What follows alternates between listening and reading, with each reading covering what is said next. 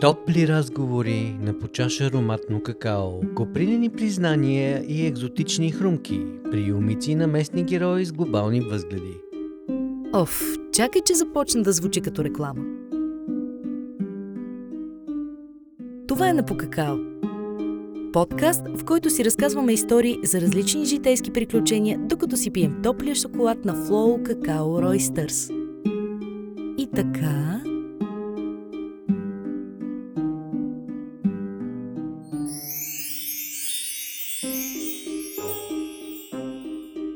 Когато хобито ти се превръща в професия. Когато велосипеда е основният ти начин на придвижване. За европейските ценности в България. За градския живот на Жоро Колелото и неговата велоработилница. Какво ли ще ни каже? Сипахме си вече по какао. Започваме!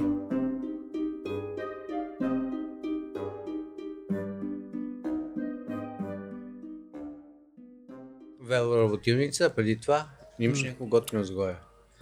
Не, преди велосервиза не бях предприемач и работех за други компании. Окей.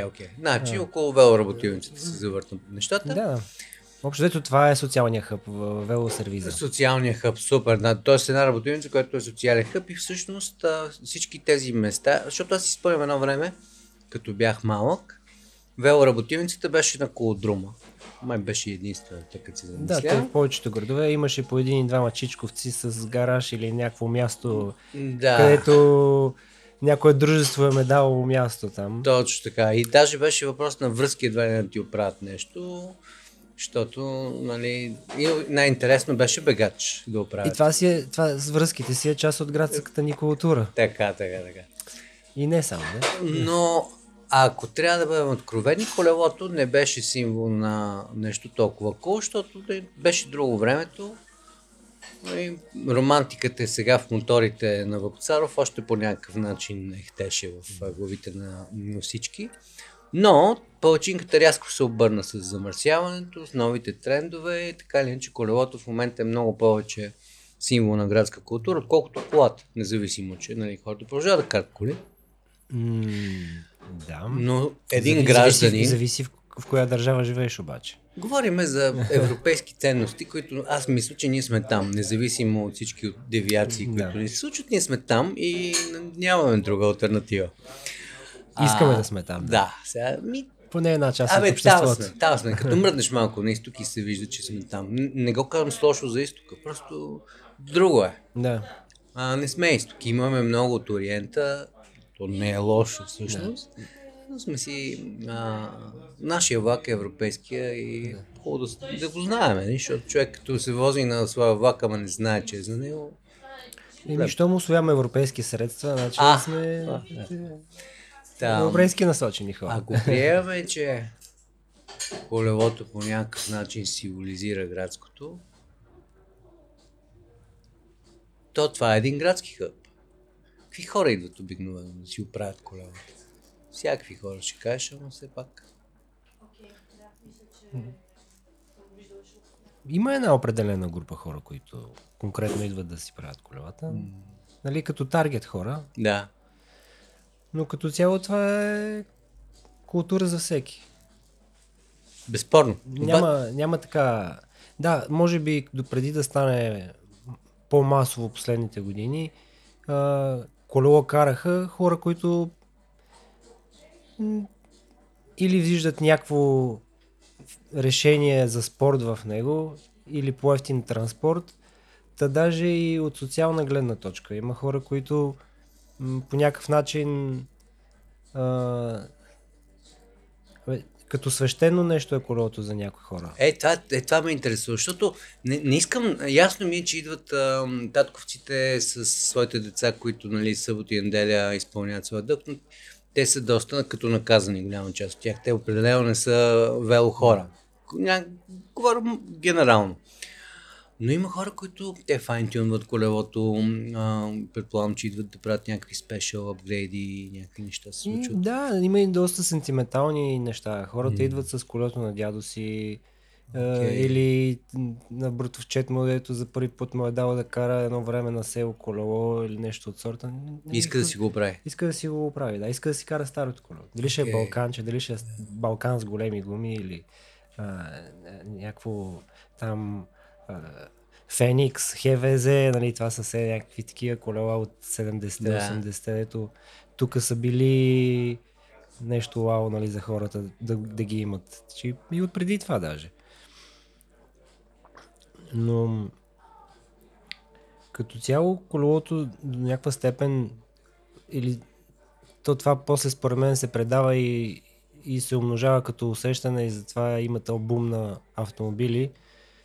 Транспортното средство е като коня за човека едно време. Mm-hmm.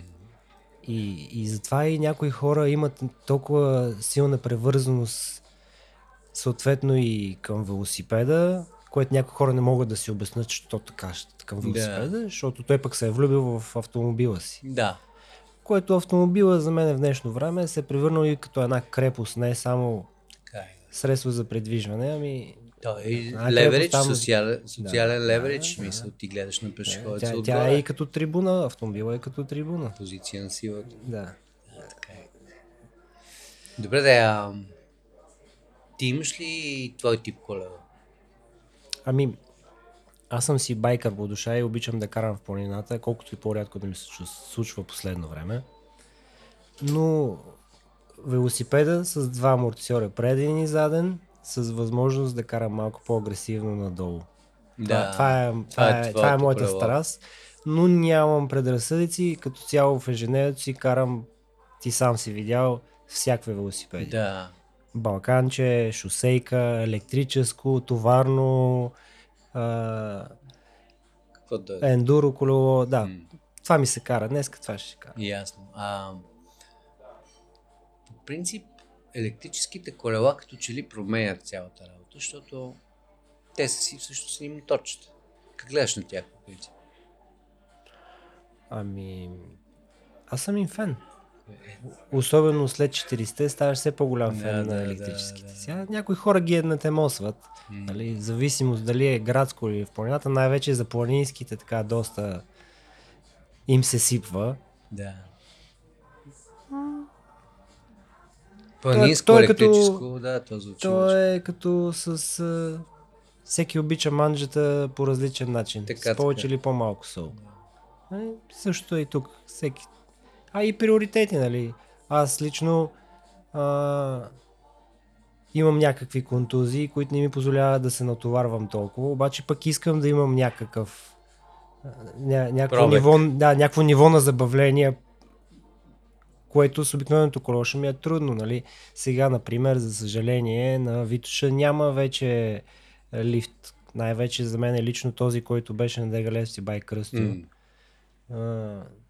Там се случваха първите състезания по спускане в България и като цяло аз го виждам като едно място, където се зародило планинското колезене в България. И те много хора ги свързват и с други преживявания. Този лифт на практика в момента не работи, проблем е. Аз няма как да се кача догоре, освен с автобус, който е през 2 часа, има място само за 10 велосипеда. Моето решение е да имам електрически велосипед, с който да си се качвам нагоре, без да ми се натоварва толкова много краката и после да куцам, защото колената ме болят. Това не е само единствената причина. Не? Едно време скиорите са били така на Витоша. Мятовските на гръб, качваш се на собствен ход и спускаш. Това е за деня. Да. Добре. Продължаваме да изследваме велосипеди и си говорим за града. Нещо, което съм виждал, защото естествените места за каране на колела са парковете и такива обществени пространства, които са естествено интересни за пешеходци и за всякакви други. Деца, баби и така нататък, което води до конфликти, особено когато менталитета не е окей. Виждал съм го решено на изток, като в парка има алеи, които са стикно за велосипеди и алеи стикно за пешеходци, което има някаква логика, но пък прави нещата преклено подредени и се губи ефекта на свободния парк.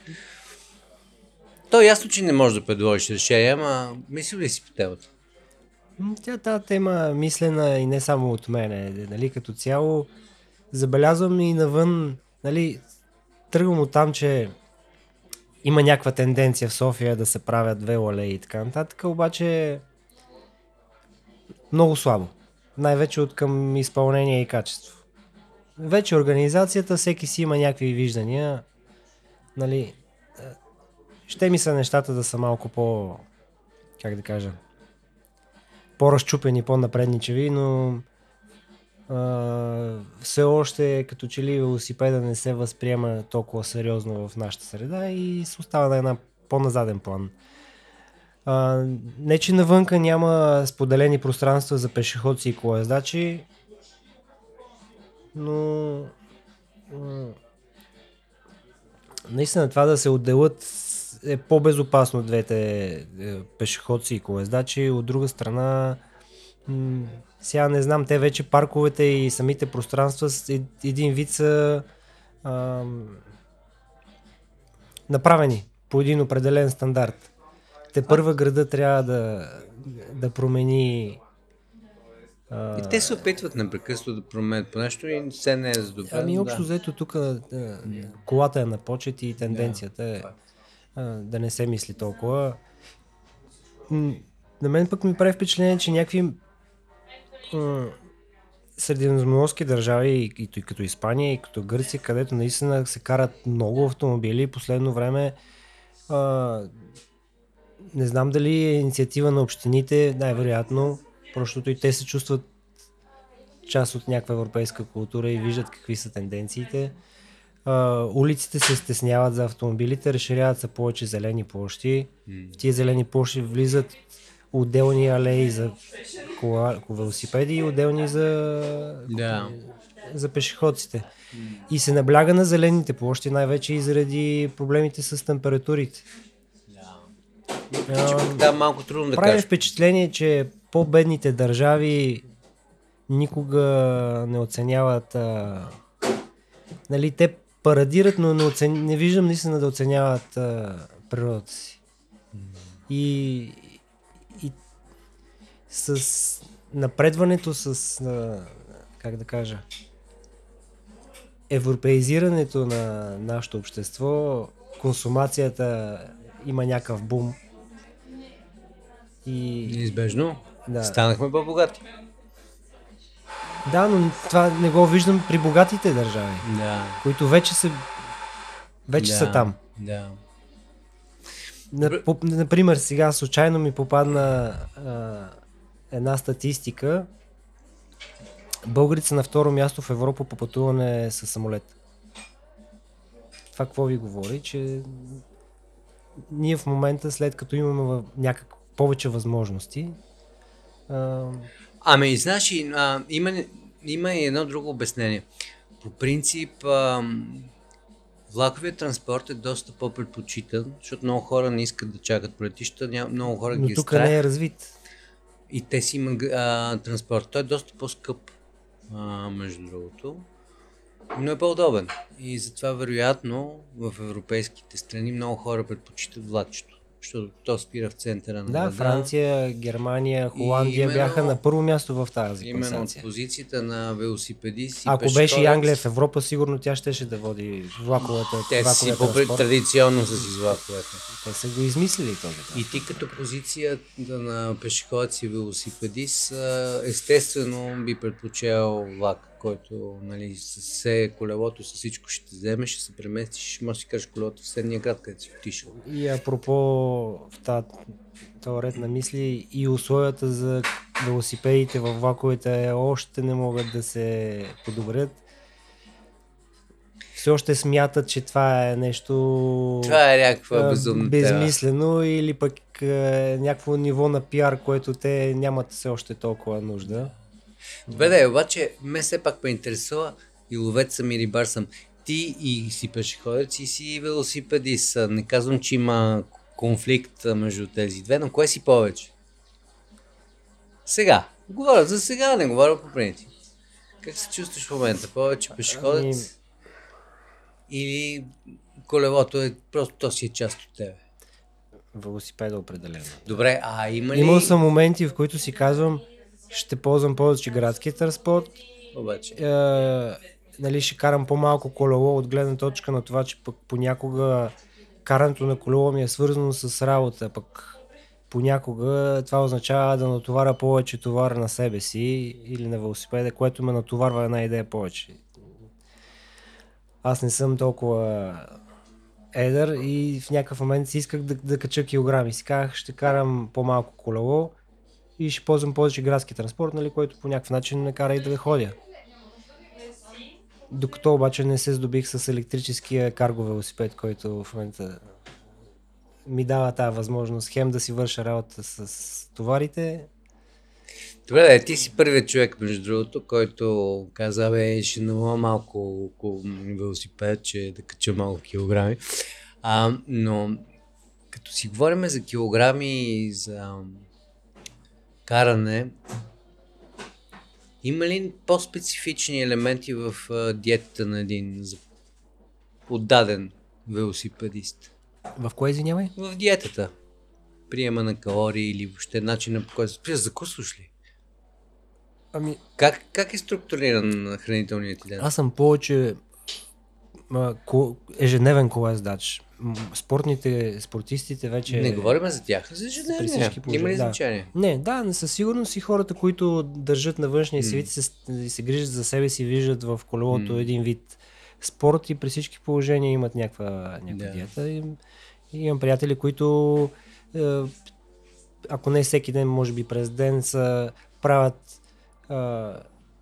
едно излизане сутринта да направят едни 50-100 км и тогава отиват на работа. Да. При всички положения те имат нужда от допълнително диета и калории. А ти закусваш ли?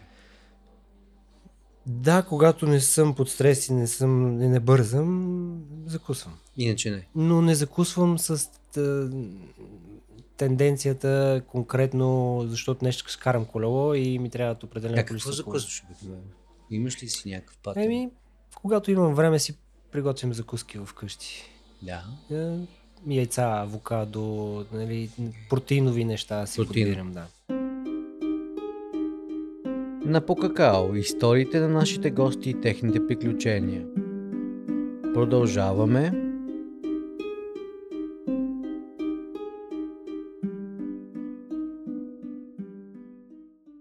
Аз между другото си спомням Джордан Уилямс, той в една от книгите си там 12-те. Anyway, една от книгите обяснява, че закуската е изключително важен елемент от живота и повече от половината пациенти, които са дошли при него за първи път с оплаквания за тревожност, след като им е коригирал закуската, именно тя да бъде ориентирана към мазно и протеин, просто нямат нужда повече от неговата помощ. Това е достатъчно, да го обяснява и като доктор биохимична гледна точка. Примерът, който дава е точно английската закуска, яйца с бекон и боб. Тя ме научи. Като тя може да бъде изиграна и по всякакви начини, и от веган до класик инглиш. Така че очевидно тя е важна. Виждам, че ти си ориентиран като велосипедист към нещо. Но, да кажем, че следа трендовете. Не съм толкова информиран, честно казано. Не. Но... Обичам и баничка с боза. Където. И с калориите вече. Това тогава вече има много валихидрат. Но на мен пак не ми се лепат. Нямам проблеми с това нещо.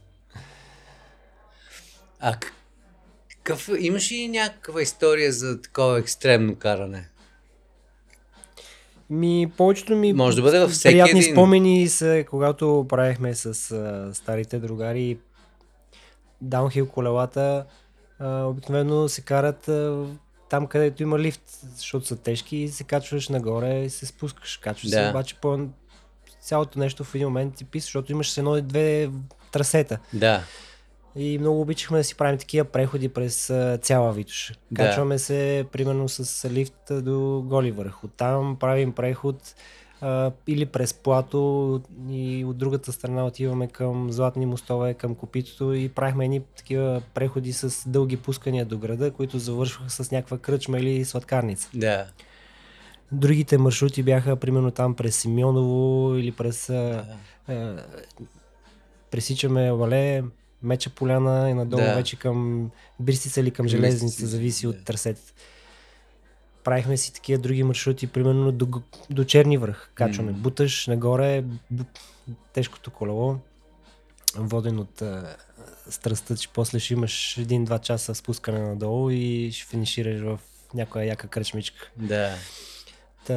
До Черни връх бутаме, после до хижата на НСА и оттам вече до Бистрица надолу.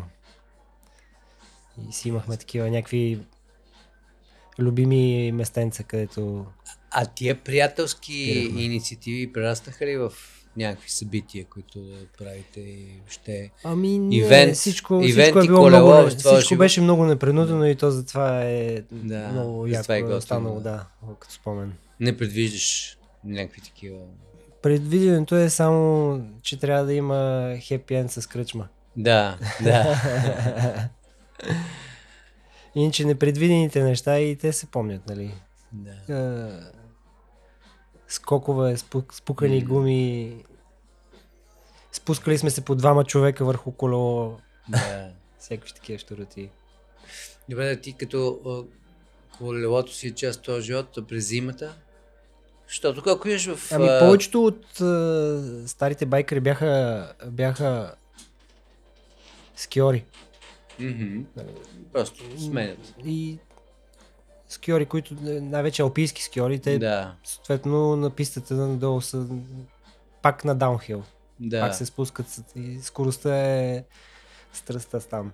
Да. Аз във времето така имах желание и се научих, обаче много рядко карам сноуборд. Тук последните 3 години се сбърках с нови приятели, които са скиори. И те ме зарибиха и ме научиха да карам ски. Но колелото винаги си ми е било мега страст. И още преди години си представях как карам велосипеда си с ски на него вместо с гуми. Да. Тръгнах да го мисля като финален продукт. Но както винаги се оказа, че всичко е измислено още преди 100 години и с днешна дата някога е направил нещо такова завършено. Намерих такъв продукт в щатите, купих си такъв комплект и си направих даунхил колелото с ски. И ми карам си го. Карам си го и доста е забавно. Иначе има практика да се правят и състезания с велосипеди в зимни условия. Нали? Правят се специални трасета, с скокове, с виражи.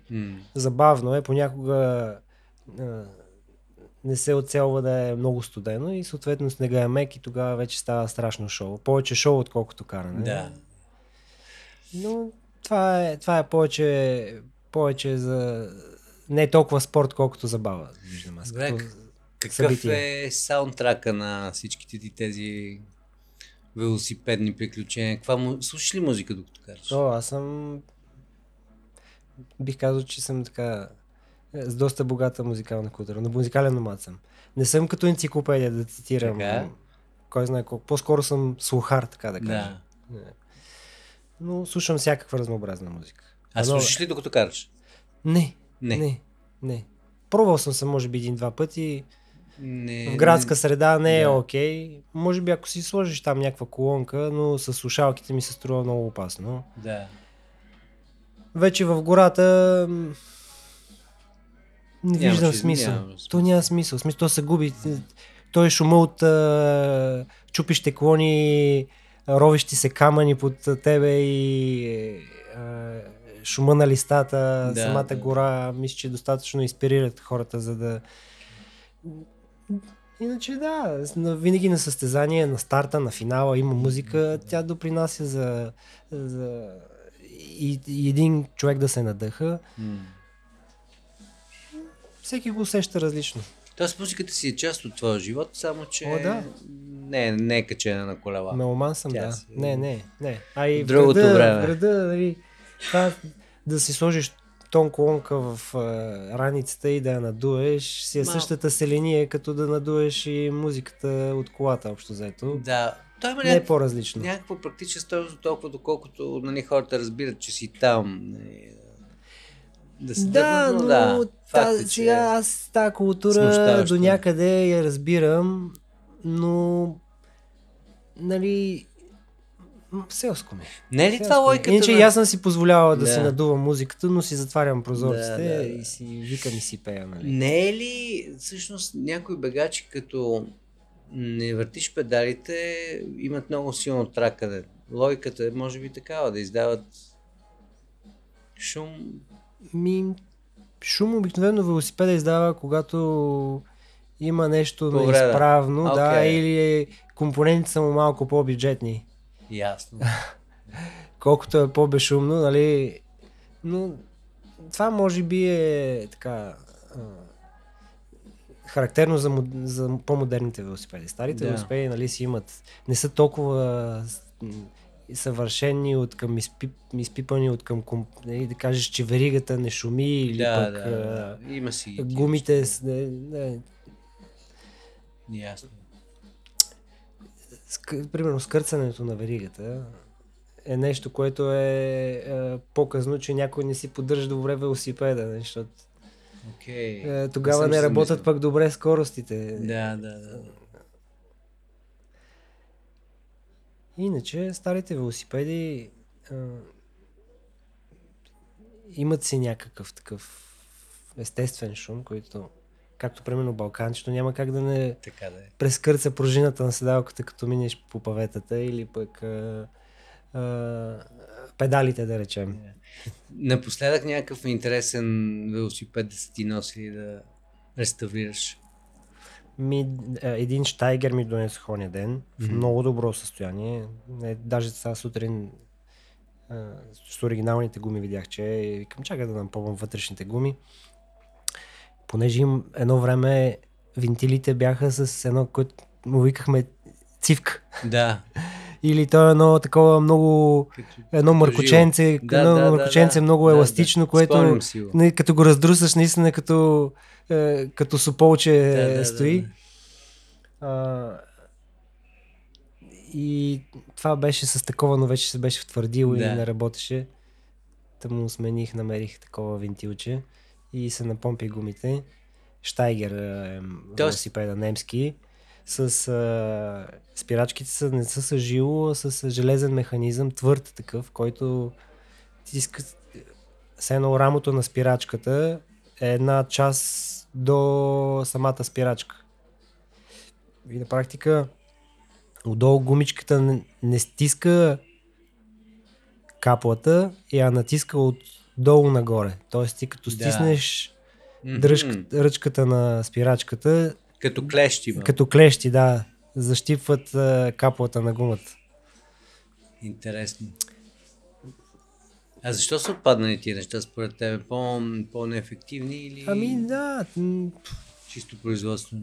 А как намираш части за такива? Не намираш. Исторически трябва да ги създадеш.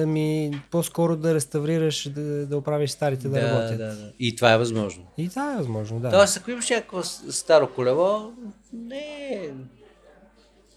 не са много хората, които се надъхат, които са... То няма и много веломеханици. Да кажем, че в София има 10 работилници. Все още тенденцията веломеханици да са трудно намираеми. До едно време я има и днес. Малко повече са, нали, имат и повече магазини вече. Та индустрия в България съществува от едно време, но така последните 20-30 години вървим с тенденцията, която е и в целия свят. България е на 5-то място по ангажирани хора в тази индустрия. Тоест, и като брой и производство на велосипеди също. Имаме 5-6 марки и заводи, които асамблират велосипеди и техни марки и чужди марки. Тоест има тази култура. А няма ретропарат на велосипеди? Има за коли, за мотори? Имаше такива ентусиасти, имаше такива събития.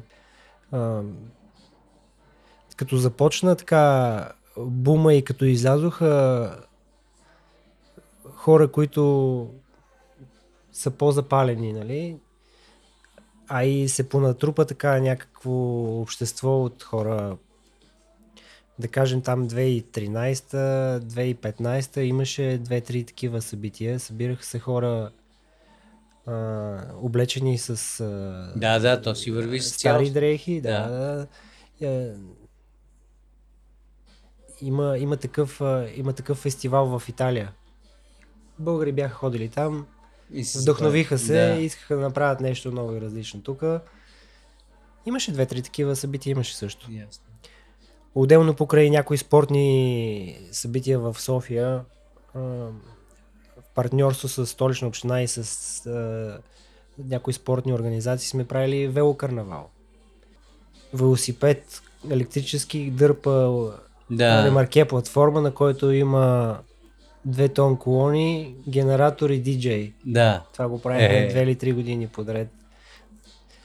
А предстои ли нещо?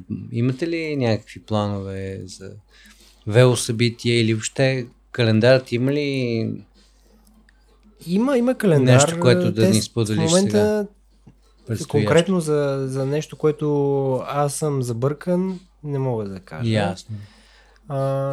Последно време много често ни викат от работилницата, имам предвид, да ходим като съпорт на някои събития.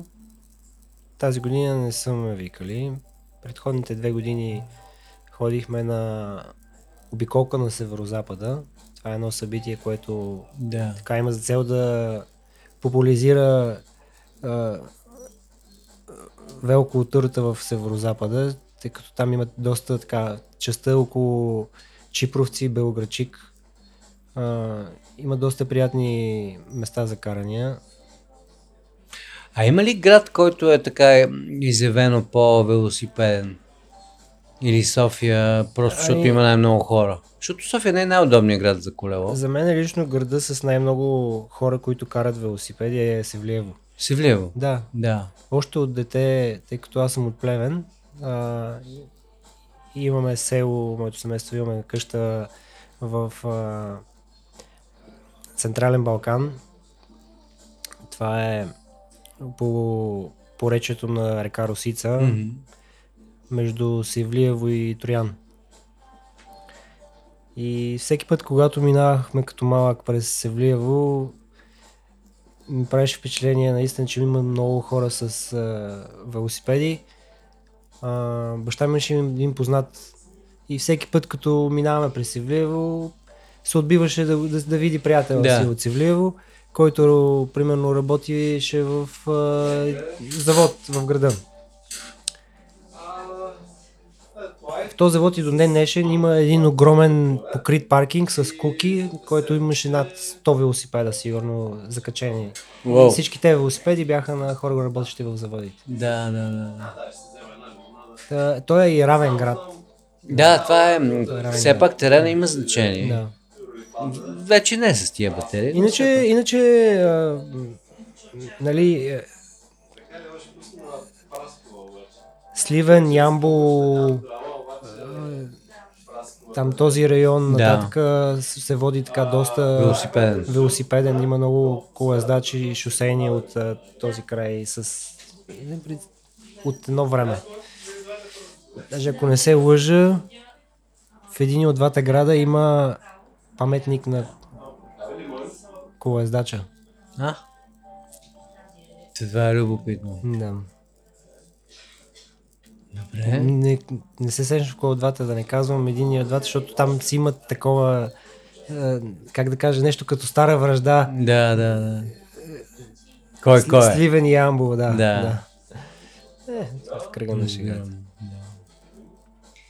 И добре, да пием по-още едно какао. Аз вече изпих една чашка, сега ще хапна едно брауни по-скоро. Давам ти пауза да си хапташ. А сега, след като си поговорихме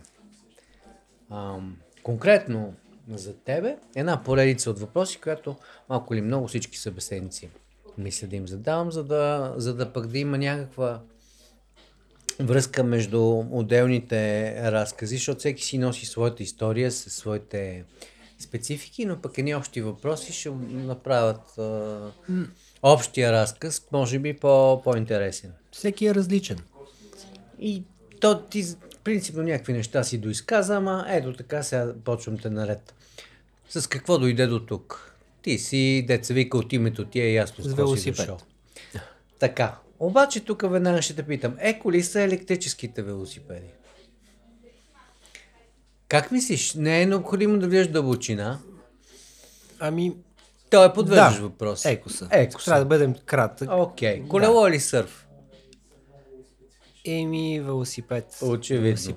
И сърф, сега октомври месец, ще се пробвам и да сърф. Имам доста приятели сърфисти, ма само им се кефя. Да го страни. Бъргър или сандвич? Сандвич. Вино или CBD? Вино. Интелектуален ли е изкуственият интелект?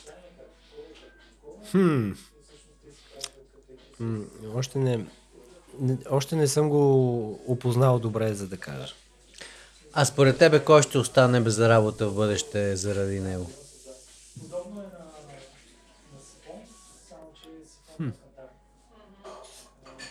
Със сигурност няма да са веломеханиците, бих казал по-скоро. Има доста други застрашени, нали, там, като започнеш от всичките юристи, всичко, което не е свързано с ръчната изработка. И занаятите нямаме тази опасност. Ние изчезваме поради други фактори. Поради мързела на хората изчезваме по-скоро. Хората казват здрав дух в здраво тяло. Според тебе как се постига?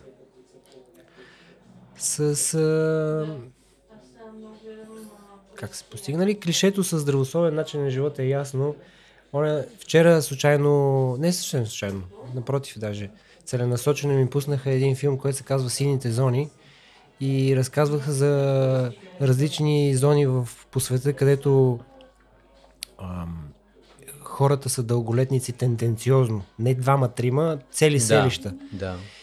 И едни много възрастни, очарователни японци, дами, жени, мъже, обясняха... От Окинава, вероятно. Да, точно така. Че положителното мислене и това хората да не се ядосват, да поделят повече емоции с семействата си и много други фактори, нали, както и храната, всъщност... Там, майче, единственото нещо, което много ги ядосва, е американската база. Аз съм бил. Много е релаксирано. Много топло едно такова. Разказаха и за опита си с войната. Нали, имаше жени, които са забъркани, как са ги инструктирали, ако бъдат хванати, да се самозриват с граната, и те не са знаели, че войната е свършила. Има много такива случаи, нали, след Втората световна война, особено там при японците по островите. Та група жени не са знали, че е свършила войната, и тяхната история, че американските войници са опитали да ги убедят и са ги успяли да ги убедят, като са им казали: живота продължава, войната свършва, нали, възползвайте се от това нещо. Да. Къде мога да те срещна случайно? На улицата. Работа от вкъщи, в това случай, ясно. Винаги съм си мислил, трябва да има ателие. Защо не хвана да се преквалифицирам в нещо, което е свързано с работа с компютър? Нали, от гледна точка на това, че си представям по-спокоен живот, не толкова голяма динамика.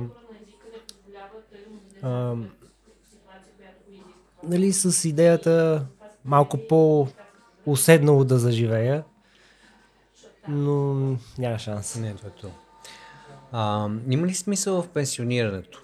Ти как си го представиш? Има, да. Защо би се пенсионирал? Под какво разбираш пенсиониране? Каквото ти разбираш. Да спреш да работиш и да започнеш да се наслаждаваш на живота през... Та не е ли вече абсолютно апдейтед? То не е адекватно. Но защо да не се наслаждаваш живота тук и сега?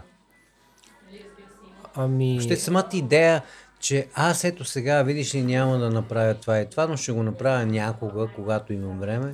Това не е ли една... Може би не с тази динамика, която имам в момента. Да. Би ли се отказал да правиш това, което правиш? Аз си мисля, че няма да спра да работя. Това те питам.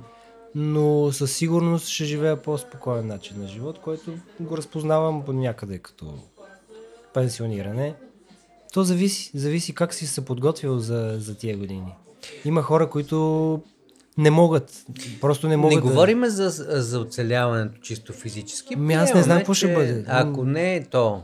Ако то не седи като изискване, би ли спрял да се занимаваш това, което се занимаваш? То до такава степен ли е част от тебе? Да, велосипедите са страст, дори да не са велосипедите, нещо с което да работя с ръцете, със сигурно ще... Да.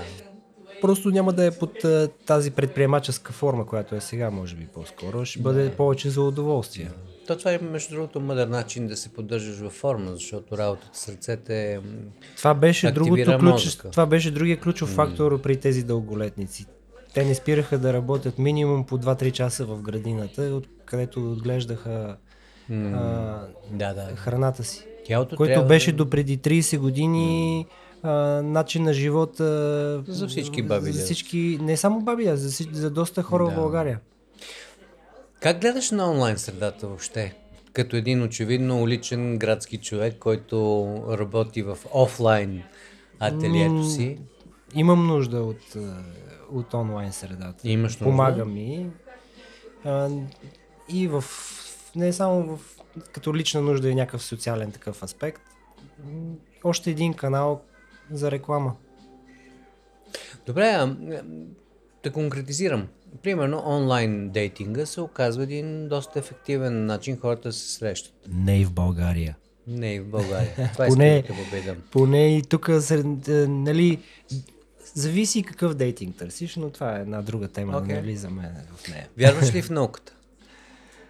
Да, вярвам в науката. А в Бог? Вярвам и в Бог. Не съм дълбоко вярващ, не съм и... Единственият от моето семейство, който не е преминал през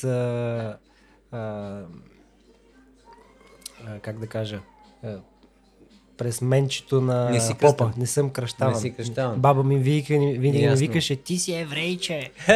Не знам какво искаше да кажа. Добре, от тази позиция на един умерен скептик, има ли смисъл живота за тебе?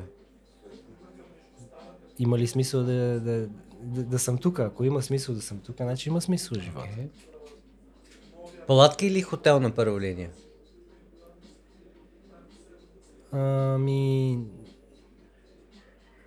Палатки и бунгало в гората.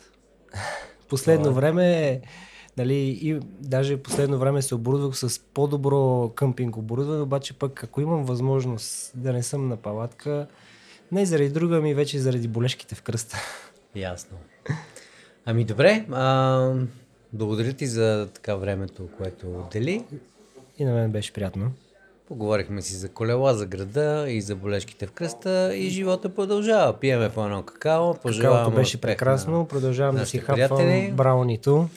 И до нови срещи. Let it be. Нека вашата чаша Flow Какао Ростърс винаги е пълно догоре, а кои сме ние сме си ние, а пък в описанието е истината. А за сега, до скоро!